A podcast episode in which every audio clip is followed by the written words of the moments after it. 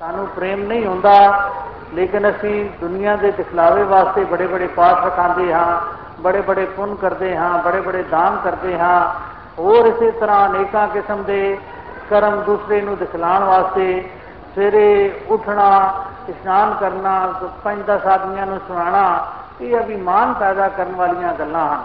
ਭਾਵੇਂ ਸਾਨੂੰ ਕੋਈ ਲਗਾਓ ਪ੍ਰੇਮ ਨਹੀਂ ਹੁੰਦਾ, ਲੇਕਿਨ ਸਿਰਫ ਆਪਣੀ ਸ਼ੋਭਾ ਕਾਇਮ ਕਰਨ ਵਾਸਤੇ ਕਿ ਚਾਰ ਆਦਮੀ ਮੈਨੂੰ ਭਗਤ ਕਹਿਣਗੇ। ਚਾਰ ਆਦਮੀਆਂ ਦੇ ਧਿਆਨ ਵਿੱਚ ਮੇਰੀ ਜਿਹੜੀ ਹੈ ਬੜੀ ਪ੍ਰਸ਼ੰਸਾ ਹੋਏਗੀ। ਸੋ ਇਸ ਕਰਕੇ ਅਸੀਂ ਐਸੇ ਕਰਮ ਕਰਦੇ ਹਾਂ।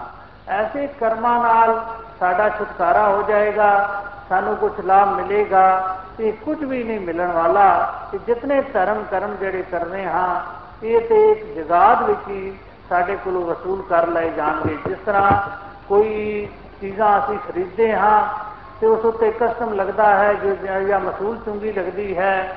ਤੇ ਮਸੂਲ ਚੁੰਗੀ ਵਿੱਚ ਹੀ ਉਹ ਚੀਜ਼ ਜਿਹੜੀ ਹੈ, ਉਹ ਉਹ ਸਾਰੀ ਲੈ ਲਈ ਜਾਏ ਤੇ ਉਸ ਚੀਜ਼ ਦਾ ਮੁੱਲ ਹੀ ਕੋਈ ਨਹੀਂ ਪਿਆ ਕਰਦਾ। ਜਿਸ ਤਰ੍ਹਾਂ ਕੋਈ ਚੀਜ਼ ਅਸੀਂ 10 ਰੁਪਏ ਦੀ ਲੈ ਗਏ ਤੇ 15 ਰੁਪਏ ਅੱਗੇ ਉਸ ਦੀ ਮਸੂਲ ਚੁੰਗੀ ਲੱਗਦੀ ਹੈ ਤੇ ਅਸੀਂ ਉਸ ਦੇ ਹਵਾਲੇ ਕਰ ਦਿੰਦੇ ਹਾਂ ਕਿ ਤੂੰ 10 ਰੁਪਏ ਦੀ ਚੀਜ਼ ਹੀ ਤੂੰ ਕੋਲ ਰੱਖ ਲੈ।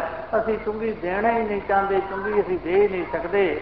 ਇਸੇ ਤਰ੍ਹਾਂ ਜਿਹੜੇ ਅਸੀਂ ਕਰਮ ਕਾਂਡ ਕਮਾਉਂਦੇ ਹਾਂ, ਇਹ ਅਸੀਂ ਇਹ ਸਮਝਦੇ ਹਾਂ ਕਿ ਸਾਡੇ ਆਉਣ ਵਾਲੇ ਸਮੇਂ ਸਾਨੂੰ ਇਹ ਕਰਮ ਕਾਂਡ ਇਹ ਧਰਮ ਜਿਹੜੇ ਹਨ, ਸਾਡੇ ਕੰਮ ਆਉਣਗੇ, ਇਹ ਸਾਨੂੰ ਵੱਡਾ ਭੁਲੇਖਾ ਲੱਗਾ ਹੋਇਆ ਹੈ। ਇਹ ਸੰਸਾਰ ਵਿੱਚ ਵੀ ਸਾਡੀ ਸਹਾਇਤਾ ਨਹੀਂ ਕਰਨ ਵਾਲੇ, ਇਸ ਸੰਸਾਰ ਵਿੱਚ ਵੀ ਕਿ ਸਾਡਾ ਸਾਥ ਦੇਣ ਵਾਲੇ ਕਰਮ ਕਾਂਡ ਨਹੀਂ ਹੁੰਦੇ। ਕਿ ਕੇਵਲ ਸਤਿਗੁਰੂ ਦੀ ਬਖਸ਼ਿਸ਼ ਔਰ ਰਹਿਮਤ ਇਸ ਪਾਰਬ੍ਰਹਮ ਪਰਮਾਤਮਾ ਦਾ ਨਾਮ ਔਰ ਪਰਮਾਤਮਾ ਨੂੰ ਜਾਣਨਾ ਹੀ ਸਭ ਤੋਂ ਵੱਡਾ ਸਾਡਾ ਸਹਾਰਾ ਬਣ ਸਕਦਾ ਹੈ। ਇਹ ਕਰਮ ਕਾਂਡ ਸਾਡਾ ਸਹਾਰਾ ਨਹੀਂ ਬਣ ਸਕਦੇ। ਭਾਵੇਂ ਅਸੀਂ ਕਿਤਨੀਆਂ ਜੁਗਤੀਆਂ ਨਾਲ, ਕਿਤਨੀਆਂ ਜੋਧੜੀਆਂ ਨਾਲ ਇਹ ਕਰਮ ਕਾਂਡ ਪੇ ਕਰੀਏ, ਅੱਜ ਦੁਨੀਆ ਉਹਨਾਂ ਕਰਮਾਂ ਕਾਂਡਾਂ ਵਿੱਚ ਹੀ ਪਈ ਹੋਈ ਹੈ। ਅੱਜ ਹਰ ਇੱਕ ਇਨਸਾਨ ਜਿਹੜਾ ਹੈ, ਇਹ ਭਗਤੀ ਸਮਝਦੇ, ਸਮਝਦਾ ਹੈ ਕਿ ਅਸੀਂ ਉਹ ਉਹਨਾਂ ਗੁਰਮੁਖਾਂ ਦੀਆਂ ਬਾਣੀਆਂ ਅਸੀਂ ਬੜੀ ਸੁਰਾਂ ਨਾਲ ਪੜ੍ਹਦੇ ਹਾਂ ਬੜੇ ਤਾਲਾਂ ਨਾਲ ਪੜ੍ਹਦੇ ਹਾਂ, ਬੜੇ ਅਖੰਡ ਪਾਠ ਰਖਾਉਂਦੇ ਹਾਂ, ਬੜੇ ਹੋਰ ਇਸੇ ਤਰ੍ਹਾਂ ਦੇ ਜਗ ਲਗਾਉਂਦੇ ਹਾਂ ਤੇ ਬੜੇ ਗੁਰੂ ਸਾਹਿਬ ਸਾਡੇ ਤੇ ਇਹਨਾਂ ਕੰਮਾਂ ਤੇ ਖੁਸ਼ ਹੋ ਜਾਣਗੇ ਔਰ ਸਾਨੂੰ ਸਾਡਾ ਇਹ ਇਹ ਲੋਕ ਵੀ ਸੁਖਾਲਾ ਹੋ ਜਾਏਗਾ ਪਰ ਲੋਕ ਵੀ ਸੁਹੇਲਾ ਹੋ ਜਾਏਗਾ। ਲੇਕਿਨ ਇਸ ਤਰ੍ਹਾਂ ਕੋਈ ਵੀ ਐਸੇ ਗੁਰੂ ਸਾਹਿਬ ਦੀ ਕੋਈ ਪ੍ਰੇਰਣਾ ਨਹੀਂ।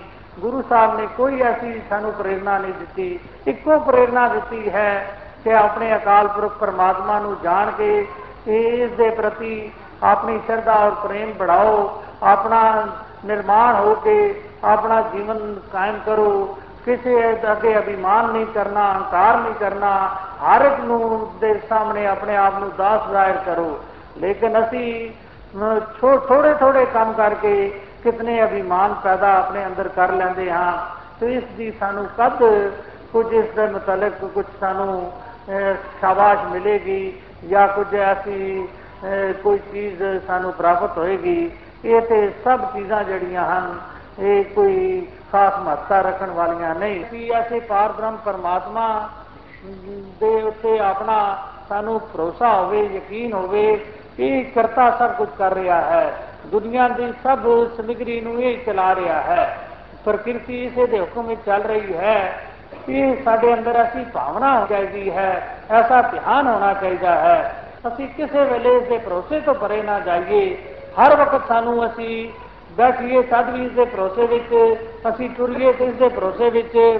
ਜੇ ਅਸੀਂ ਕੁਝ ਸੰਸਾਰ ਦੇ ਪਦਾਰਥ ਪ੍ਰਾਪਤ ਹੋਣ, ਸਾਨੂੰ ਖਾਣਾ ਮਿਲੇ ਪਹਿਨਣਾ ਮਿਲੇ, ਤੇ ਇਸ ਦਾ ਭਰੋਸਾ ਸਾਡੇ ਉੱਤੇ ਕਾਇਮ ਰਵੇ ਕਿਸੇ ਗੱਲ ਦੀ ਕਦੀ ਵੀ ਗੈਰ ਭਰੋਸੇ ਵਾਲੀ ਭਾਵਨਾ ਸਾਡੇ ਅੰਦਰੋਂ ਨਾ ਨਿਕਲੇ। ਗੁਰਮੁਖ ਮਹਾਪੁਰਖ ਦਾ ਜੀਵਨ ਇਹ ਹੀ ਹੁੰਦਾ ਹੈ ਕਿ ਉਹ ਆਪਣੇ ਆਪ ਨੂੰ ਇਸ ਅਕਾਲ ਪੁਰਖ ਦੇ ਅਰਪਣ ਕਰ ਦਿੰਦਾ ਹੈ। ਉਹ ਉਸ ਨੂੰ ਖਾਣ ਵਾਸਤੇ ਪਦਾਰਥ ਮਿਲਦੇ ਹਨ ਤੇ ਕਹਿੰਦਾ ਹੈ, ਦਾਤਾਰ, ਤੇਰੀ ਮਿਹਰ ਨਾਲ ਕਿ ਬੜੇ ਸੋਹਣੇ ਸੋਹਣੇ ਪਦਾਰਥ ਖਾਣ ਵਾਸਤੇ ਮਿਲੇ ਹਨ। ਪਹਿਨਣ ਵਾਸਤੇ ਚੀਜ਼ਾਂ ਮਿਲਦੀਆਂ ਹਨ ਤੇ ਉਹ ਕਹਿੰਦਾ ਹੈ ਕਿ ਬੜੀ ਸੋਹਣੀਆਂ ਚੀਜ਼ਾਂ ਬਸਤਰ ਤੇਰੀ ਕਿਰਪਾ ਦੁਆਰਾ ਪਹਿਨਣ ਵਾਸਤੇ ਮਿਲੇ ਹਨ। ਔਰ ਇਸੇ ਤਰ੍ਹਾਂ ਹਰ ਇੱਕ ਜੋ ਚੀਜ਼ਾਂ, ਹਰ ਇੱਕ ਸੁੱਖ ਜੋ ਇਸ ਨੂੰ ਪ੍ਰਾਪਤ ਹੁੰਦੇ ਹਨ, ਭਗਤ ਨੂੰ ਉਹੀ ਦਾਤਾਰ ਦੀ ਦੇਣ ਮੰਨਦਾ ਹੈ। ਤੇ ਸੰਸਾਰ ਦੇ ਲੋਕ, ਉਹ ਕਹਿੰਦੇ ਹਨ ਕਿ ਅਸੀਂ ਆਪਣੀ ਕਮਾਈ ਕੀਤੀ ਹੈ ਤੇ ਖਾਦਾ ਹੈ। ਅਸੀਂ ਫਲਾਣਾ ਕੰਮ ਕੀਤਾ ਹੈ ਤੇ ਸਾਨੂੰ ਇਤਨੇ ਪਾਉਣ ਬਚ ਗਏ ਹਨ। ਫਲਾਣਾ ਕੰਮ ਕੀਤਾ ਹੈ, ਫਲਾਣੀ ਚਲਾਕੀ ਕੀਤੀ ਹੈ, ਫਲਾਣੀ ਹੁਸ਼ਿਆਰੀ ਨਾਲ ਅਸੀਂ ਇਤਨਾ ਧਨ ਫਲ ਪ੍ਰਾਪਤ ਕੀਤਾ ਹੈ, ਇਤਨੀ ਸ਼ੋਭਾ ਮਿਲੀ ਹੈ ਜਾਂ ਇਤਨੀ ਲੇਜ਼ੀ ਸਾਨੂੰ ਪ੍ਰਾਪਤ ਹੋ ਗਈ ਹੈ। ਉਹ ਹਰ ਕੰਮ ਵਿੱਚ ਆਪਣੀ ਚਤਰਾਈ ਦੱਸਦੇ ਹਨ। ਲੇਕਿਨ ਭਗਤ ਨਿਰਮਾਣਤਾ ਦੱਸਦਾ ਹੈ, ਉਹ ਇਹ ਕਹਿੰਦਾ ਹੈ ਕਿ ਇਹ ਸਭ ਅਕਾਲ ਪੁਰਖ ਦੀ ਦੇਣ ਹੈ। ਜਿਹੜਾ ਗੁਰੂ ਦਾ ਬਚਨ ਕਮਾਉਂਦਾ ਹੈ, ਗੁਰੂ ਦੀ ਆਵਾਜ਼ ਨੂੰ ਮੰਨਦਾ ਹੈ, ਆਪਣੇ ਜੀਵਨ ਵਿੱਚ ਵਸਾਉਂਦਾ ਹੈ, ਤੇ ਉਹ ਹੀ ਗੁਰੂ ਦੀ ਪਰ- ਕਿਰਪਾ ਦੁਆਰਾ ਉਹ ਪਾਰ ਉਤਾਰਾ ਉਸਦਾ ਹੁੰਦਾ ਹੈ। ਹੋਰ ਕਿਸੇ ਤਰੀਕੇ ਨਾਲ ਪਾਰ ਉਤਾਰਾ ਨਹੀਂ ਦੱਸਿਆ ਹੋਇਆ। ਕੋਈ ਵੀ ਹੋਰ ਯਤਨ ਹੁੰਦੇ ਤਾਂ ਅਵਸ਼ ਲਿਖ ਦਿੰਦੇ ਕਿ ਪਾਠਾ ਨਾਲ, ਪੁੰਨਾ ਨਾਲ, ਹੋਰ ਤ- ਕਰਮਾਂ ਨਾਲ ਅਹ ਤੀਰਥ ਯਾਤਰਾ ਨਾਲ ਤੁਹਾਡਾ ਪਾਰ ਉਤਾਰਾ ਹੋ ਜਾਏਗਾ। ਐਸੀ ਕੋਈ ਭਾਵਨਾ ਨਹੀਂ ਦੱਸੀ। ਇੱਕੋ ਹੀ ਭਾਵਨਾ ਦੱਸੀ ਹੈ ਕਿ ਗੁਰੂ ਦੇ ਉਪਦੇਸ਼ ਨੂੰ ਅਸੀਂ ਮਨ ਵਿੱਚ ਵਸਾਣਾ ਹੈ। ਗੁਰੂ ਦੇ ਇਸ ਗਿਆਨ ਨੂੰ ਮਨ ਵਿੱਚ ਵਸਾਣਾ ਹੈ।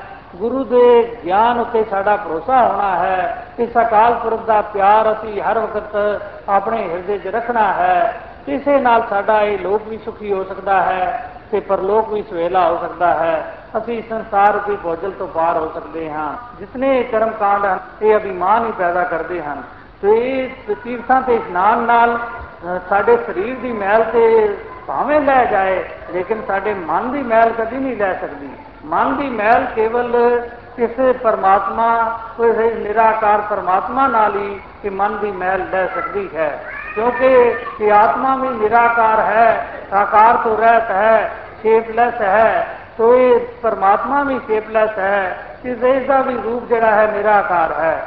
ਇਹ ਨਿਰਾਕਾਰ ਹੀ ਜਿਸ ਵੇਲੇ ਇਸ ਆਤਮਾ ਨੂੰ ਪ੍ਰਾਪਤ ਹੁੰਦਾ ਹੈ ਤੇ ਇਸ ਆਤਮਾ ਦੀ ਮੈਲ ਲਿਆ ਕਰਦੀ ਹੈ।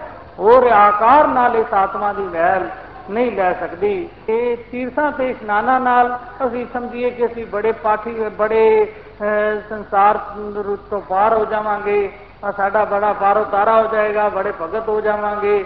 ਬੜੇ ਹੋਰ ਸੰਸਾਰ ਵਿੱਚ ਸਾਡਾ ਅਸੀਂ ਬੜੇ ਧਰਮਾਤਮਾ ਬਣ ਜਾਵਾਂਗੇ ਤੇ ਅਸੀਂ ਗੱਲ ਨਾਮੁਮਕਿਨ ਹੈ। ਤੀਰਥਾਂ ਤੇ ਜਾਣ ਨਾਲ ਤੇ ਹੋਰ ਅਭਿਮਾਨ ਦੀਆਂ ਪੰਡਾਂ ਅਸੀਂ ਚੁੱਕ ਲਵਾਂਗੇ।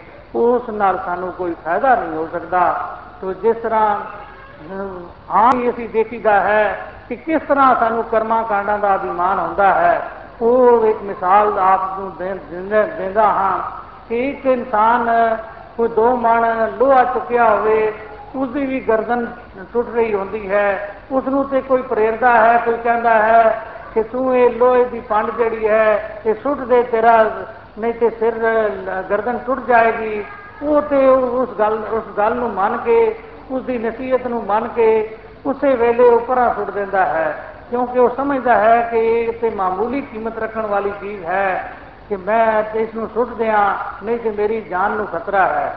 ਲੇਕਿਨ ਇੱਕ ਆਦਮੀ ਨੇ ਦੋ ਮਣ ਸੋਨਾ ਚੁੱਕਿਆ ਹੁੰਦਾ ਹੈ ਉਸ ਨੂੰ ਅਸੀਂ ਕਿੰਨੀਆਂ ਨਸੀਹਤਾਂ ਪੇ ਕਰੀਏ ਕਿਤਨਾ ਕੁਝ ਪੇ ਕਹੀਏ ਕਿ ਤੂੰ ਇਹ ਜਿਹੜੀ ਪੰਡ ਚੁੱਕੀ ਹੋਈ ਹੈ ਇਸ ਨਾਲ ਤੇਰੀ ਜਾਨ ਚਲੀ ਜਾਏਗੀ ਤੂੰ ਇਹ ਪੰਡ ਛੋੜ ਅ, ਥੱਲੇ ਰੱਖ ਦੇ ਉਹ ਕਹੇਗਾ ਮੇਰੀ ਜਾਨ ਜਾਂਦੀ ਹੈ ਤੇ ਚਲੀ ਜਾਏ ਮੈਂ ਇਹ ਪੰਡ ਨਹੀਂ ਛੋੜਨੀ। ਉਹ ਇਸੇ ਤਰ੍ਹਾਂ ਆਪਣੀ ਸਿਹਤ ਨੂੰ ਖਤਮ ਕਰ ਲੈਂਦਾ ਹੈ ਆਪਣੀ ਜ਼ਿੰਦਗੀ ਨੂੰ ਰੋਲ ਲੈਂਦਾ ਹੈ ਲੇਕਿਨ ਉਹ ਸੋਨੇ ਦੀ ਜਿਹੜੀ ਪ- ਪੰਡ ਉਹ ਸਮਝੀ ਹੁੰਦੀ ਹੈ ਕਿ ਮਹਾਨ ਕੀਮਤੀ ਹੈ ਬੜੀ ਕੀਮਤੀ ਹੈ ਉਸ ਨੂੰ ਉਹ ਸੁੱਟਣ ਵਿੱਚ ਗਰੇਜ਼ ਕਰਦਾ ਹੈ। ਇਸੇ ਤਰ੍ਹਾਂ ਅਸੀਂ ਜਿਨ੍ਹਾਂ ਚੀਜ਼ਾਂ ਨੂੰ ਜਿਨ੍ਹਾਂ ਕਰਮਾਂ ਕਾਂਡਾਂ ਨੂੰ ਬੜਾ ਅਸੀਂ ਧਰਮ ਆਪਣੇ ਮਨ ਵਿੱਚ ਸਮਝਿਆ ਹੋਇਆ ਹੈ ਉਹਨਾਂ ਨੂੰ ਅਸੀਂ ਜਿਸ ਵੇਲੇ ਸਾਨੂੰ ਕੋਈ ਛੋੜਨ ਵਾਸਤੇ ਕਵੇ ਕਿ ਇਹਨਾਂ ਕਰਮਾਂ ਕਾਂਡਾਂ ਵਿੱਚ ਕੁਝ ਨਹੀਂ ਪਿਆ ਹੋਇਆ ਤੇ ਅਸੀਂ ਸੁੱਟਣ ਵਿੱਚ ਬੜੇ ਹੀ ਅਹ, ਬੜਾ ਮਹਿਸੂਸ ਕਰਦੇ ਹਾਂ ਔਰ ਬੜੇ ਦੁੱਖ ਮਹਿਸੂਸ ਹੁੰਦਾ ਹੈ। ਬੜੀ ਅਸੀਂ ਉਸ ਦੀ ਵਿਰੋਧਤਾ ਕਰਦੇ ਹਾਂ ਕਿ ਸਾਨੂੰ ਇਹ ਕਰਮ ਕਾਂਡ ਕਿਉਂ ਛੁਡਾਉਂਦਾ ਹੈ। ਹਾਲਾਂਕਿ ਜਿਤਨੇ ਬਜ਼ੁਰਗ ਇਸ ਸੰਸਾਰ ਤੇ ਆਏ ਉਹ ਇਹ ਸੰਸਾਰ ਵਿੱਚ ਇਹ ਕਰਮਾਂ ਕਾਂਡਾਂ ਦੇ ਵਿਰੋਧੀ ਰਹੇ। ਸਤਿਗੁਰੂ ਨਾਨਕ ਦੇਵ ਜੀ ਇਸ ਸੰਸਾਰ ਤੇ ਆਏ ਤੇ ਉਹਨਾਂ ਉਸ ਵਕਤ ਦੇ ਕਰਮਾਂ ਦੀ ਵਿਰੋਧਤਾ ਕੀਤੀ। ਉਸ ਵਕਤ ਉਹ ਉਸੇ ਆਪਣਾ ਹਰਦੁਆਰ ਵਿੱਚ ਉਹਦਾ ਅਗਿਆਨਤਾ ਵਿੱਚ ਲੋਕ ਆਏ ਹੋਏ ਔਰ ਸੂਰਜ ਨੂੰ ਲੋਕ ਪਾਣੀ ਦਿੰਦੇ ਸਨ। ਉਹ ਸੂਰਜ ਵੱਲ ਪਾਣੀ ਅਹ, ਵਹਾਉਂਦੇ ਸਨ। ਲੇਕਿਨ ਉਹਨਾਂ ਦੇਖਿਆ ਕਿ ਬੜੀ ਅਗਿਆਨਤਾ ਹੈ। ਸੂਰਜ ਤੱਕ ਸਾਡਾ ਪਾਣੀ ਕਿੱਥੇ ਪਹੁੰਚ ਸਕਦਾ ਹੈ? ਐਵੇਂ ਹੀ ਇਹ ਮੂਰਖਤਾ ਹੈ, ਅਗਿਆਨਤਾ ਹੈ। ਉਹਨਾਂ ਜਾਣ ਬੁੱਝ ਕੇ ਉਸ ਦੇ ਉਲਟੇ ਪਾਸੇ ਪਾਣੀ ਵਹਾਣਾ ਸ਼ੁਰੂ ਕਰ ਦਿੱਤਾ ਤਾਂ ਕਿ ਮੇਰੀ ਵਿਰੋਧਤਾ ਹੋਵੇ ਅਹ ਤਾਂ ਕਿ ਇਹਨਾਂ ਨੂੰ ਸੋਝੀ ਆਵੇ ਕਿ ਅਸੀਂ ਜਿਹੜਾ ਕਰਮ ਕਰ ਰਹੇ ਹਾਂ, ਉਹ ਗਲਤ ਹੈ। ਉਹ ਦੂਸਰੇ ਪਾਸੇ ਜਿਸ ਵੇਲੇ ਪਾਣੀ ਉਹਨਾਂ ਨ- ਨ- ਸ਼ੁਰੂ ਕੀਤਾ ਛਿੜਕਣਾ ਤੇ ਉਸੇ ਵਕਤ ਦੇ ਪਾਂਡੇ ਬੜੇ ਵਿਰੋਧੀ ਹੋ ਗਏ, ਬੜਾ ਅੱਖਾਂ ਲਾਲ ਕਰਕੇ ਉਹਨਾਂ ਦੇ ਕੋਲ ਆ ਗਏ। ਔਰ ਕਹਿਣ ਲੱਗੇ ਕਿ ਤੇ ਤੂੰ ਮ- ਬੜਾ ਹੀ ਗਲਤ ਕੰਮ ਕਰ ਰਿਹਾ ਹੈ। ਤੂੰ ਮ- ਮਰਜ਼ਾਦਾ ਤੋਂ ਉਲਟ ਕੰਮ ਕਰ ਰਿਹਾ ਹੈ। ਉਸੇ ਵਕਤ ਬਾਬਾ ਜੀ ਨੇ ਕਿਹਾ ਕਿ ਮੈਂ ਕੀ ਉਲਟ ਕਰ ਰਿਹਾ? ਤੁਸੀਂ ਸੂਰਜ ਪਾਣੀ ਕਿੱਥੇ ਦੇ ਰਹੇ ਹੋ? ਮੈਂ ਕਿਹਾ, ਸੂਰਜ ਤੱਕ ਪਹੁੰਚਾ ਰਹੇ। ਹਾਂ ਉਹ ਬਾਬਾ ਜੀ ਨੇ ਕਿਹਾ ਕਿ ਮੈਂ ਤੇ ਆਪਣੀ ਖੇਤੀ ਤੱਕ ਇਹ ਪਾਣੀ ਪਹੁੰਚਾ ਰਿਹਾ ਹਾਂ। ਮੈਂ ਉਹਨਾਂ ਕਿਹਾ ਕਿ ਖੇਤੀ ਤੁਹਾਡੀ ਕਿਤਨੀ ਹੈ, ਦੂਰ ਹੈ?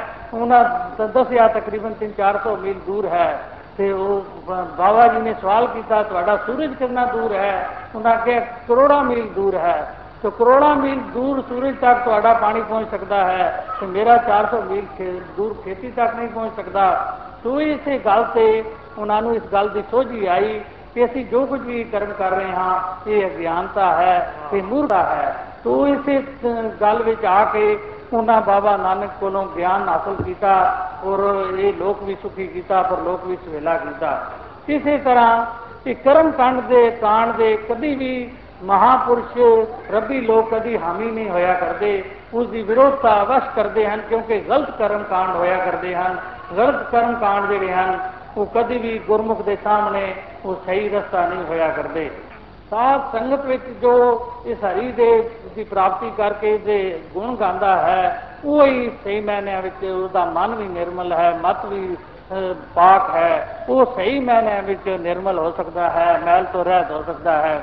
ਤੇ ਜਿਹੜਾ ਸਾਧ ਸੰਗਤ ਵਿੱਚ ਨਹੀਂ ਆਉਂਦਾ ਸਾਧੂ ਦੀ ਕਿਰਪਾ ਗ੍ਰਹਿਣ ਨਹੀਂ ਕਰਦਾ ਉਹ ਕਦੀ ਵੀ ਪਾਕ ਨਹੀਂ ਹੋ ਸਕਦਾ। ਇਹ ਪਰਮਾਤਮਾ ਦੀ ਪ੍ਰਾਪਤੀ ਨਹੀਂ ਅਸੀਂ ਕਿਤਨੇ ਅਹ, ਅਹ, ਗ੍ਰੰਥਾਂ ਦੇ ਅਹ, ਗਿਆਤੇ ਵੀ ਹੋ ਜਾਈਏ ਕਿਤਨੇ ਪਾਠੀ ਹੋ ਜਾਈਏ ਕਿਤਨੇ ਪੁੰਨੀ ਹੋ ਜਾਈਏ ਸਾਡਾ ਕੁਝ ਨਹੀਂ ਬਣ ਸਕਦਾ ਜਿਹੜੇ ਗੁਰਮੁਖ ਹੁੰਦੇ ਹਨ ਜਿਹੜੇ ਸਾਧ ਸੰਗਤ ਦੇ ਪ੍ਰੇਮੀ ਹੁੰਦੇ ਹਨ ਉਹ ਸਾਧ ਸੰਗਤ ਵਿੱਚੋਂ ਹੀ ਇਹ ਆਨੰਦ ਔਰ ਸੁਖ ਇਹ ਨਾਮਮय ਪਰਮਾਤਮਾ ਪਾ ਲੈਂਦੇ ਹਨ ਜਿਹੜਾ ਉਹਨਾਂ ਦਾ ਇਸ ਲੋਕ ਵਿੱਚ ਵੀ ਸਹਾਇਤਾ ਕਰਨ ਵਾਲਾ ਹੁੰਦਾ ਹੈ ਤੇ ਪਰਲੋਕ ਵਿੱਚ ਵੀ ਸਹਾਇਤਾ ਕਰਨ ਵਾਲਾ ਹੁੰਦਾ ਹੈ ਇਹ ਗੁਰਮੁਖਾਂ ਦੀ ਸੰਗਤ ਨਾਲ ਹੀ ਪ੍ਰਾਪਤ ਹੁੰਦਾ ਹੈ ਜਿਹੜਾ ਉਪਦੇਸ਼ ਹੁੰਦਾ ਹੈ ਇਸ ਉੱਤੇ ਕਿਸੇ ਦੀ ਮਨਾਪਲੀ ਨਹੀਂ ਹੁੰਦੀ ਕਿਸੇ ਦੀ ਬੰਦਿਸ਼ ਨਹੀਂ ਹੁੰਦੀ ਕਿਸੇ ਦਾ ਇਹ ਨਹੀਂ ਹੁੰਦਾ ਹੁੰਦਾ ਕਿ ਅਸੀਂ ਵਾਰਸ ਹਾਂ ਦੂਸਰੇ ਵਾਰਸ ਨਹੀਂ ਬਣ ਸਕਦੇ। ਇਸ ਵਿੱਚ ਚਾਰੇ ਵਰਨ ਚਾਰੇ ਆਸ਼ਰਮ ਚਾਰੇ ਜੋ ਵੀ ਦੁਨੀਆ ਦੇ ਮਜ਼ਹਬ ਜੋ ਵੀ ਨ- ਦੁਨੀਆ ਦੀਆਂ ਜ਼ਾਤਾਂ ਜੋ ਮੁਲਕ ਹਨ ਉਹ ਸਾਰੇ ਹੀ ਇਸ ਨੂੰ ਅਪਣਾ ਸਕਦੇ ਹਨ। ਔਰ ਜੋ ਮ, ਗਿਆਨ ਦੇਣ ਵਾਲਾ ਹੁੰਦਾ ਹੈ ਉਹ ਵੀ ਸਾਰਿਆਂ ਦਾ ਸਾਂਝਾ ਹੁੰਦਾ ਹੈ। ਉਹ ਕਿਸੇ ਇੱਕ ਦਾ ਨਹੀਂ ਹੁੰਦਾ, ਉਸ ਵਾਸਤੇ ਕੋਈ ਵੀ ਬੁਰਾ ਨਹੀਂ ਹੁੰਦਾ, ਕੋਈ ਕਿਸੇ ਵਾਸਤੇ ਬੁਰਾਈ ਨਹੀਂ ਹੁੰਦੀ ਉਸ ਦੇ ਦਿਮਾਗ ਵਿੱਚ ਉਹ ਸਾਰਿਆਂ ਵਾਸਤੇ ਸਾਂਝਾ ਹੁੰਦਾ ਹੈ ਉਸ ਦਾ ਉਪਦੇਸ਼ ਸਾਰਿਆਂ ਵਾਸਤੇ ਸਾਂਝਾ ਹੁੰਦਾ ਹੈ। ਜਿਸ ਤਰ੍ਹਾਂ ਅਸੀਂ ਇਲਮ ਵੀ ਜਿਹੜਾ ਪੜ੍ਹਦੇ ਹਾਂ, ਉਹ ਸਾਰਿਆਂ ਦਾ ਸਾਂਝਾ ਸਰਬ ਸਾਂਝਾ ਇਲਮ ਹੀ ਹੁੰਦਾ ਹੈ। ਉਸ ਨੂੰ ਗੋਰਾ ਵੀ ਅਪਣਾ ਸਕਦਾ ਹੈ, ਕਾਲਾ ਵੀ ਅਪਣਾ ਸਕਦਾ ਹੈ, ਅਫਰੀਕਨ ਵੀ ਅਪਣਾ ਸਕਦਾ ਹੈ, ਚੀਨੀ ਵੀ ਅਪਣਾ ਸਕਦਾ ਹੈ, ਜਾਪਾਨੀ ਵੀ ਅਪਣਾ ਸਕਦਾ ਹੈ। ਇਸੇ ਤਰ੍ਹਾਂ ਇਸ ਪਾਰ ਬ੍ਰਹਮ ਪਰਮਾਤਮਾ ਦੀ ਇਸ ਨਾਲੇਜ ਨੂੰ ਵੀ ਹਰ ਕੋਈ ਅਪਣਾ ਸਕਦਾ ਹੈ ਔਰ ਹਰ ਇਸ ਨੂੰ ਜੋ ਵੰਡਣ ਵਾਲਾ ਹੁੰਦਾ ਹੈ ਉਸ ਦੇ ਦਿਮਾਗ ਵਿੱਚ ਕਦੀ ਵਿਤਕਰਾ ਨਹੀਂ ਹੁੰਦਾ, ਕਦੀ ਵੀ ਉਸ ਦੇ ਅੰਦਰ ਐਸਾ ਧਿਆਨ ਨਹੀਂ ਹੁੰਦਾ ਕਿ ਫਲਾਣਾ ਜਿਹੜਾ ਹੈ, ਉਹ ਉਸਨੇ ਵਾਲ ਰੱਖੇ ਹੋਏ ਹਨ ਕਿ ਨਹੀਂ, ਫਲਾਣੇ ਪਗੜੀ ਬੰਦਾ ਹੈ ਜਾਂ ਨਹੀਂ, ਜਾਂ ਫਲਾਣਾ ਜਿਹੜਾ ਹੈ, ਉਹ ਤਿਲਕ ਰੱਖੇ ਲਗਾਇਆ ਹੈ ਜਾਂ ਨਹੀਂ ਫਲਾਣਾ ਜਿਹੜਾ ਹੈ ਉਹ ਅ, ਅਫਰੀਕਾ ਦਾ ਹੈ ਜਾਂ ਫਲਾਣਾ ਹੋਰ ਕਿਸੇ ਮੁਲਕ ਦਾ ਹੈ ਉਹ ਕਦੀ ਵੀ ਉਸ ਦੇ ਅੰਦਰ ਐਸਾ ਧਿਆਨ ਨਹੀਂ ਹੁੰਦਾ। ਨਾ ਉਹਦੇ ਖਾਣ ਤੇ ਨਾ ਪੀਣ ਤੇ ਨਾ ਪਹਿਨਣ ਤੇ ਉਹ ਕਦੀ ਧਿਆਨ ਦਿੰਦਾ ਹੈ। ਜੋ ਕੁਝ ਵੀ ਖਾਂਦਾ ਪੀਂਦਾ ਕਰਦਾ ਹੈ ਉਹ ਉਸ ਦੇ ਨਾਲ ਤਲਕ ਰੱਖਦਾ ਹੈ। ਉਹ ਤੇ ਆਪਣਾ ਗਿਆਨ ਅ, ਦੇਣ ਦਾ ਉਹਨਾਂ ਦਾ ਅਹ ਕੰਮ ਹੁੰਦਾ ਹੈ। ਉਹ ਗਿਆਨ ਨਵਸ਼ ਦਿੰਦੇ ਹਨ। ਚਾਹੇ ਕੋਈ ਵੀ ਉਹਨਾਂ ਦੀ ਸ਼ਰਨ ਵਿੱਚ ਆ ਜਾਏ ਉਹ ਆਪ ਮਹਾਪੁਰਸ਼ ਧੰਨ ਹੋ ਜਿਨ੍ਹਾਂ ਨੇ ਸਹੀ ਮਾਇਨਿਆਂ ਵਿੱਚ ਇੱਥੇ ਜੀਣ ਦੀ ਜਾਚ ਸਿੱਖ ਲਈ ਹੈ ਸੰਸਾਰ ਤੇ ਵੀ ਇਹ ਲੋਕ ਜਿਹੜੇ ਹਨ ਸਹੀ ਰੂਪ ਵਿੱਚ ਅੱਜ ਖੁਸ਼ੀਆਂ ਮਨਾ ਰਹੇ ਹਨ। ਸਹੀ ਰੂਪ ਵਿੱਚ ਬਾਲ ਬੱਚੇ ਵਿੱਚ ਰਹਿੰਦੇ ਹੋਏ ਖਾਂਦੇ ਪੀਂਦੇ ਹੱਸਦੇ ਖੇਡਦੇ ਤੋ ਇਹ ਇਹਨਾਂ ਦੀ ਭਗਤੀ ਵੀ ਸੰਪੂਰਨ ਹੋ ਰਹੀ ਹੈ। ਔਰ ਬਾਅਦ ਦਾ ਸਮਾਂ ਵੀ ਇਹਨਾਂ ਦੇ ਉੱਤੇ ਸੁਹਾਵਣਾ ਹੀ ਨਜ਼ਰ ਆ ਰਿਹਾ ਹੈ। ਤੋ ਇਹ ਇਹ ਭਗਤ ਹਨ ਜੋ ਅਹ, ਐਸੀ ਆਵਾਜ਼ ਦੇ ਸਕਦੇ ਹਨ।